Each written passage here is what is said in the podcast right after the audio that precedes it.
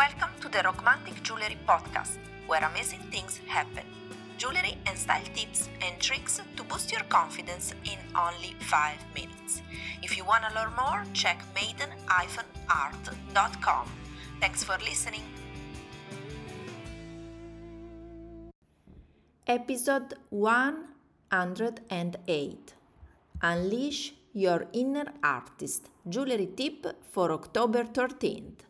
Hello everyone and welcome back to the Romantic Jewelry Podcast, a podcast by maiden-art.com, Maiden Art Jewelry brand. So today's tip is about layer with a purpose. So it's a very short episode but with a strong meaning if you want to really unleash your inner artist. So my tip for today is to layer your jewelry with a purpose. Combine different necklace, lengths and styles to create a captivating layered look. Each piece should tell a part of your unique story.